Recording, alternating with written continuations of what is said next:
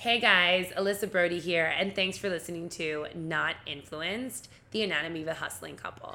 I'm living in that 21st century, doing something mean to it. Do it better than anybody you ever seen. Do it, screams from the haters. Kicking off the second episode of the podcast, we thought it was really important to pick up kind of on a central theme where the first one leaves off. And just to recap the story, at least my story, you know, I come to New York, I'm here and great and that kind of like put me on my path. Wonderful. What happened before and after that i think is something that everyone goes through and i think that uh, maybe society as a whole is definitely going through this and then this is the idea of identity and the evolution of one's identity and the crisis mode of one's identity. Since eric and i kind of try to live our lives understanding that within chaos there's balance and with balance there's chaos i think that the central theme of this podcast is going to be you know, the chaos surrounding kind of identifying one's own identity and the different evolutionary process processes I guess I don't know that you kind of can go through. So I'd love for you to tell them a little bit about something that made me so attracted to you back in the day, and that was the identity of who you were before you even came to New York. So tell them a little bit about you know how you identify with yourself when you were back in Miami. Yeah, I, I think that's great. So I feel very fortunate in that I grew up in a community with extremely strong identity. So growing up in Miami, let's say Miami proper, we all had a really strong cultural connection in the Cuban migration, the Hispanic, primarily honestly Cuban culture. Like I'll just be completely frank, all my friends for the for the most part were 100% Cuban everyone came from Cuba. The joke was on what floor was your dad born in Havana because it's like everyone was born in Havana. Like either way. So I came to New York with an extremely wait, strong. Wait, wait, wait, wait. Our audience won't understand. How does that manifest itself in who and what you are? To say Cuban culture. Look, I know some Latin people, so I'm going to take make an assumption of what that means. But what does Cuban culture, and how does that create your identity when you were coming up from New York? And that's a great question. And thank you. That's why we're doing this podcast. um, Cubans. I mean, every culture has its own identification, its own and its own roots, and I don't know if it's anyone. I know that's why I asked you ever seen, Cuban culture. If anyone has ever seen like "Que Pasa USA," it is that is the show and it's not relevant now but it used to be a great show and it was about this family who like migrated from cuba and it's la abuelita and abuelito and the two the siblings and the mom and the dad they all live in the same house and i guess the best way to describe the cuban culture is it's an extremely passionate culture but it's a really loving culture and it's a really tight knit identity. So you had this identity steeped in the cuban culture what was the reasoning why you wanted to step outside of just yourself to create let's just say for this theme a new identity? What was that what was the reasoning behind it? Why did you step out of your comfort zone? So i think actually it starts before i moved and my mom stepped me outside my comfort zone when i was i guess whenever you finished fifth grade. So what happened was given this tight uh, tight knit community my mom was a little different so my mom was one of the few divorced moms, which was unheard of back then. So that always made her a little bit different. She always wanted more for me. Always wanted more than anyone. So I guess my first change in like kind of breaking ties or feeling okay with not being like so tight in that community or my first breakaway from it was when we moved to a predominantly white area in Pembroke Pines, which was a new community at the time. And my mom wanted to move me away because she didn't want me to go to the Catholic middle school that everyone was going to go to, and then thereafter the Catholic high school. She wanted me to go to a public school where I was around, a, you know, I guess more of a mix of the kids. And she really also felt that the Florida public school system gave a lot of deference later on, like scholarships or whatever for college, and she wanted to just set me up. Obviously, remember my last episode, it was all about educating me and getting me on that path. Wait a sec, wait, wait, wait. I'm confused. So you got your mother, she got a divorce, that's counterculture. Fine, that's interesting. But are you saying that because she moved to get a better education for her daughter, that was something that's was like super controversial? I don't find that to be controversial. to me that your mother wanted better for you. Yeah. That's she not what I'm moved saying. away from like the community, so everyone lives in this area like Hialeah, Miami Lakes, everyone. And my mom decides to up and leave 45 minutes away to swampland. Oh basically. shit, 45 whole minutes away? Horrible. That's crazy. So here's the worst part though. She did it. She actually did it when I was still in elementary school. There's your crisis. So, how Yeah. did you react? So you're in middle school, sixth grade. And I guess what I did was I be this is when I first like I became a chameleon and I learned to do it really well throughout my and the rest of my life. And what I mean by a chameleon was like it doesn't mean like everyone liked me or that I was friends with everyone because trust me, I got my ass beat because I had a major attitude and everyone actually didn't like me for the most part or people prejudged me. So I kind of just assimilated with the group that I had the most common with, but never really was in it, right? And then I stayed really close to all my elementary school friends. To this day, he can testament like those are my friends now. And I finally graduated, and my mom was like, "Great, we can move back to Miami," because I was in Broward. So by the way, Broward and Miami are not the same. Like you can't say you're from Miami and you're living in Broward. So I was like a fraud for like eight years. And then mom's like, great, we're moving back to the beach. I was like, yes. So now I discover beach kids. Totally different than my private school kids from inland Miami.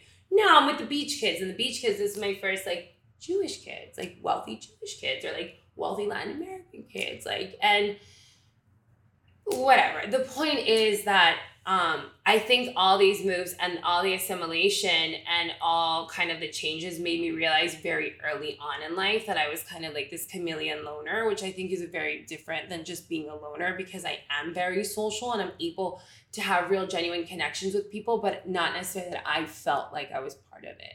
And even when I tried to do cheerleading, things like that, I did it because I knew like it was what I should have done, you know, like so this was elementary and middle school, like two of the biggest times in your life, right? That's Kind all of we are right now? I thought we already got to college. college.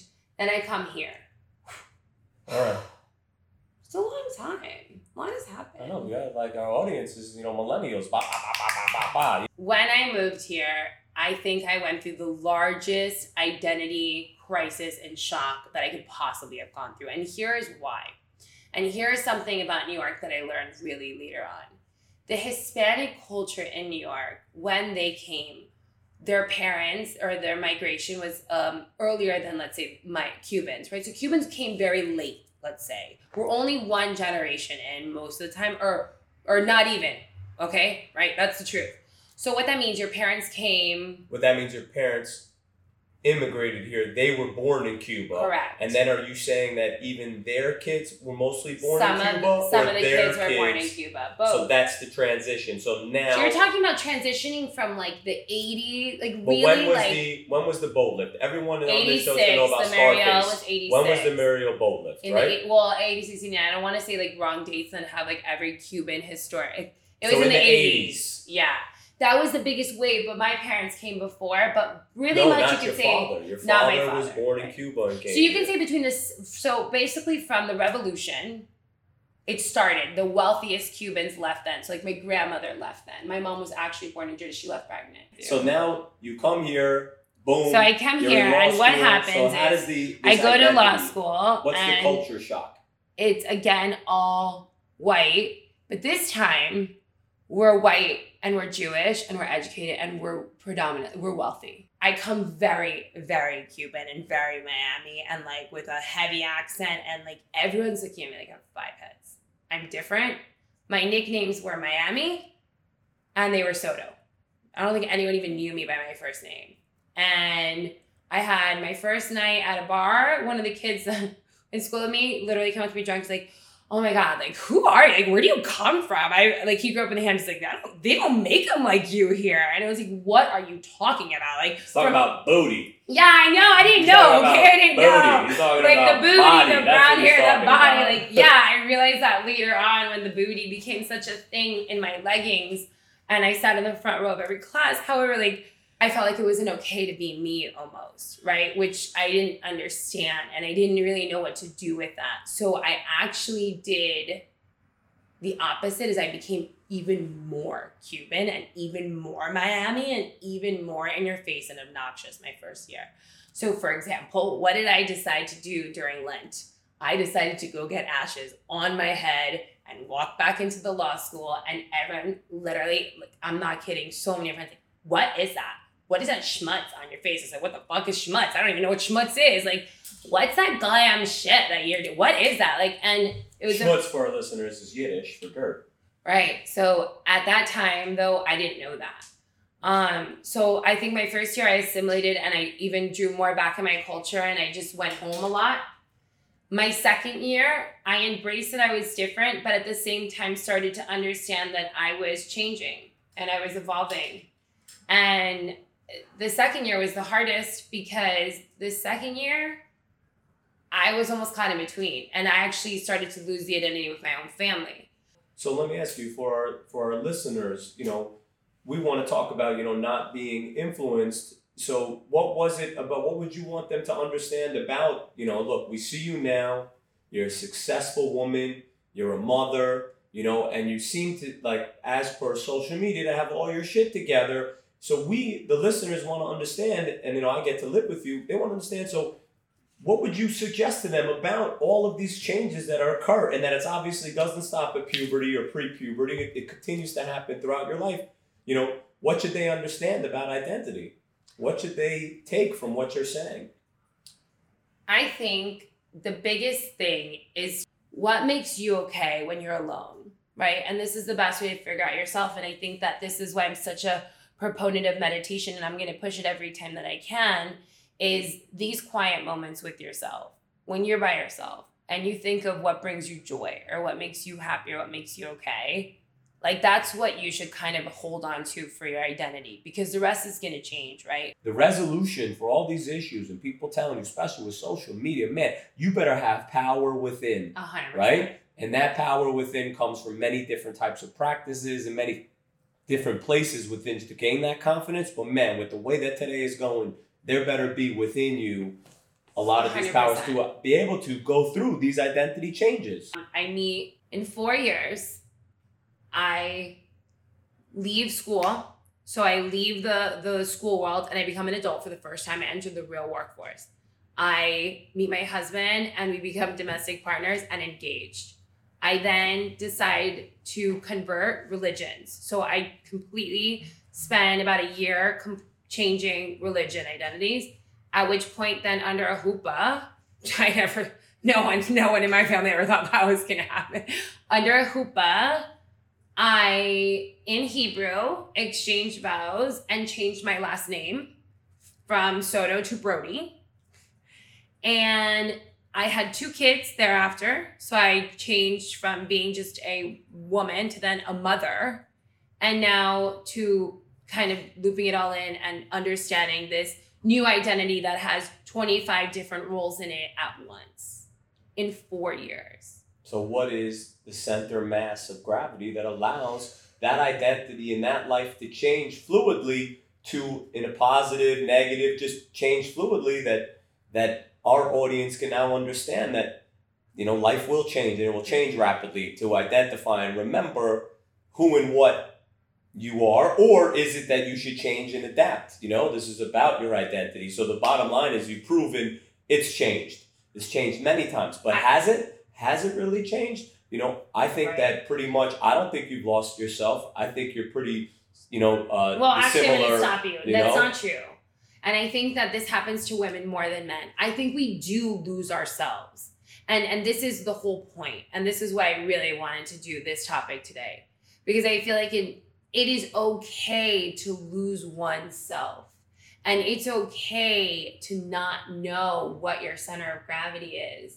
And and that is the point, right? Because when you don't know, that's when change occurs.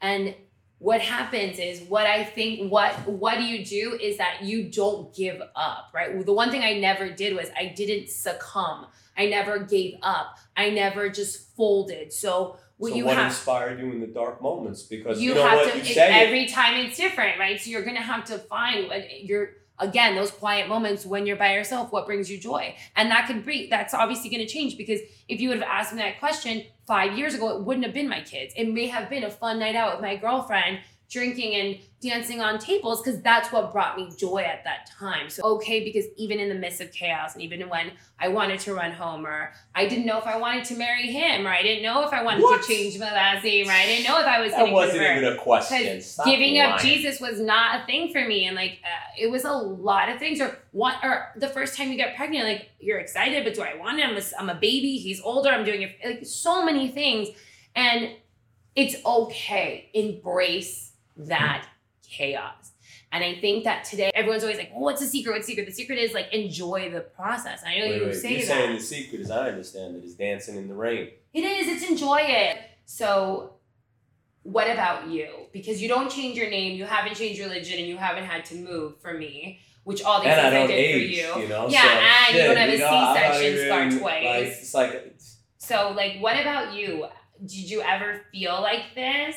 No, definitely. When I was, you know, three, I was like, "This is what I'm gonna be." No, like something Eric people life. don't know Bang! Eric. I'm fucking there. you know, Eric, done. my husband, my husband was a chubby kid. His his nickname, I'm gonna say it. was what? Baby Beluga because he was a chubby swimmer. He was on the swim team, and his speedo was really tight. And he was a goalie in hockey. In case you wanted to know. What No, I was not a goalie. Oh, I was a goalie in soccer. In hockey, I was a defenseman. you're not good at soccer.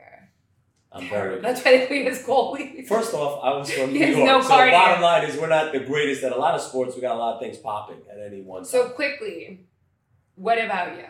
what do you want to know about my And how did you end up with a Cuban girl from Miami being here? Like, why would you do that to yourself? Well, because my identity and my internal spirit always is like a compass that was always directing me in a direction, whether I knew it at the time or not. Growing up in Brooklyn during the, I grew up, I was born in 78, so in the 80s We and know. 90s, it was rough before Giuliani really started to clean up street crime. So when you were a small kid growing up, you were robbed a lot. So before you could even work on who and what you were, you were already in a protective mode. So people would say, you know, you have you, you know you speak with a Brooklyn accent. Well, I also dressed like I was hard, not because I was, but because I was trying to fit in to maybe not be a mark to have to hide from getting robbed. So you looked like you were hard. So it wasn't until college till the idea of identity even came into my head, right? You though told me the story because I was like, oh my god, you went to Wisconsin and like, and he was like in like the frat, but he didn't realize that he was cool and he didn't realize. Tell them the story about that, like how like you were just like oh fat white boy, and then all of a sudden you realize you're like a hot Jewish like stud muffin in well, like first the you talk frat. about Jews too much. It's not how I identify. Like Jew this, Jew that. That's not the way it goes down.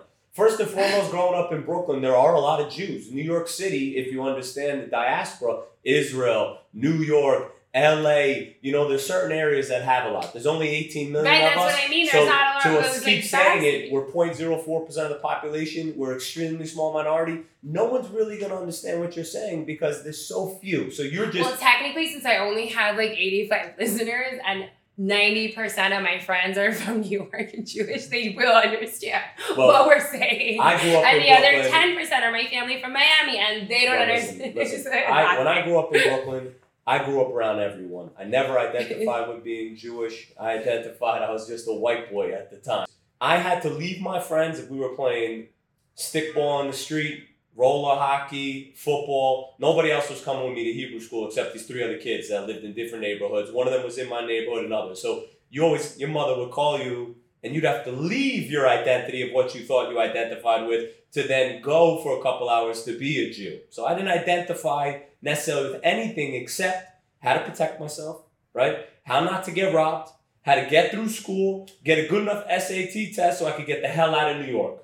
That was what I wanted, so that I could learn what my identity was. Smart. What I inherently learned when I left New York was all the great gifts that it gave me, right? So my identity might not have been formed, but there were pieces of what I had learned that would be so relevant for the rest of my life, right? Yeah. And that was when I went to University of Wisconsin. It turns out there was this strong cultural component of Jews, but there was a component of everybody else who went to Wisconsin. And I never identified with one crew or one people. I hung out with everyone. Why would And that's together, something- right? Like, because we're the chameleon loners.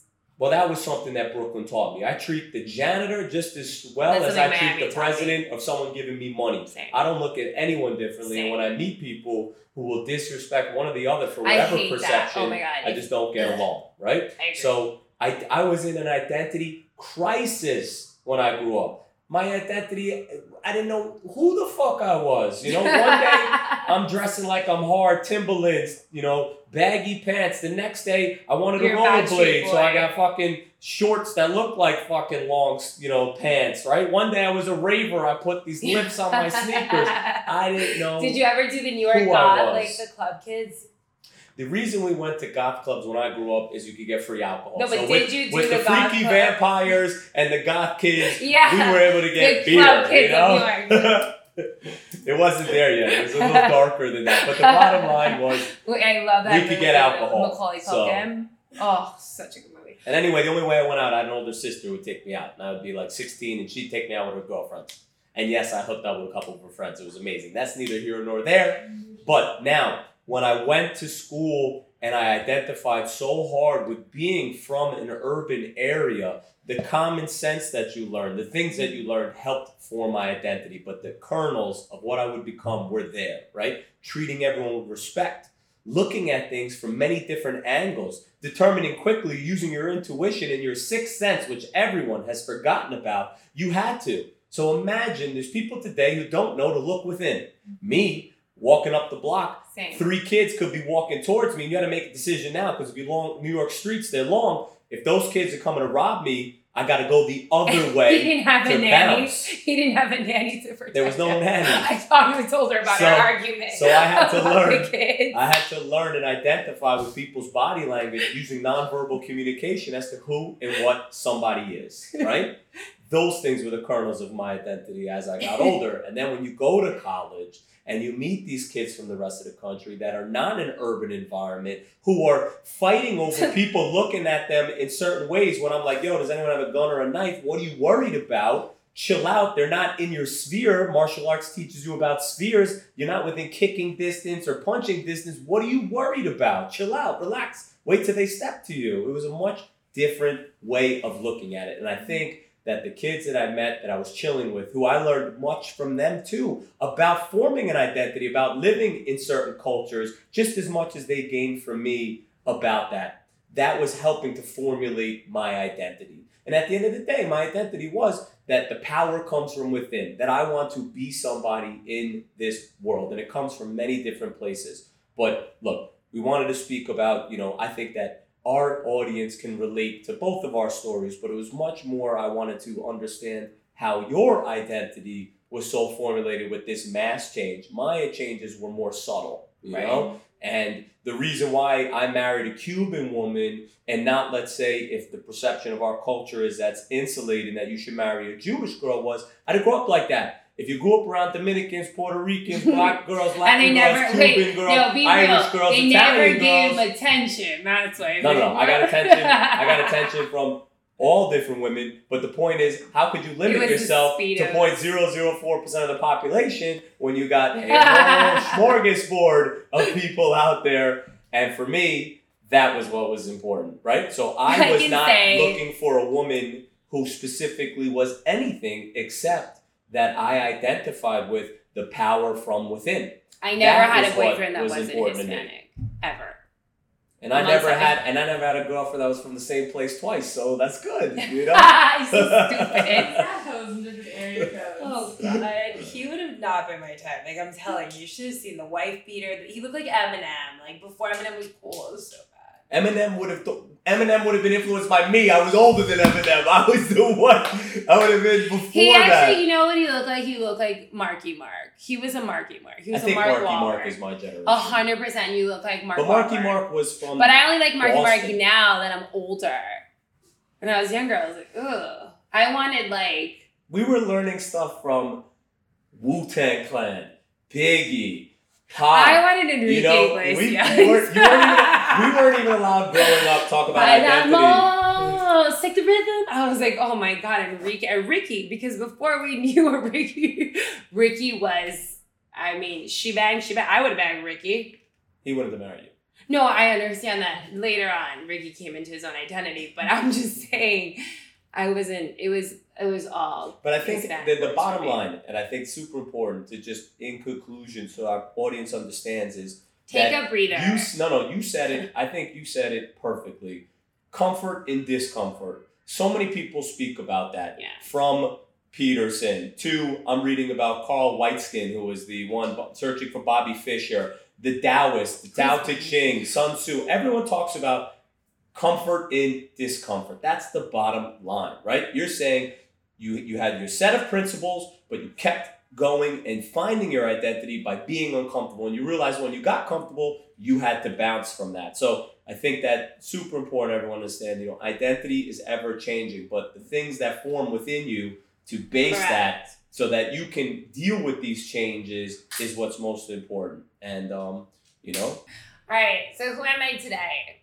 I am extremely still an extremely proud Cuban American. Um, my heritage is definitely one of the most important foundations of my life. Um, a mother of two, and a wife. Wepa, mi gente.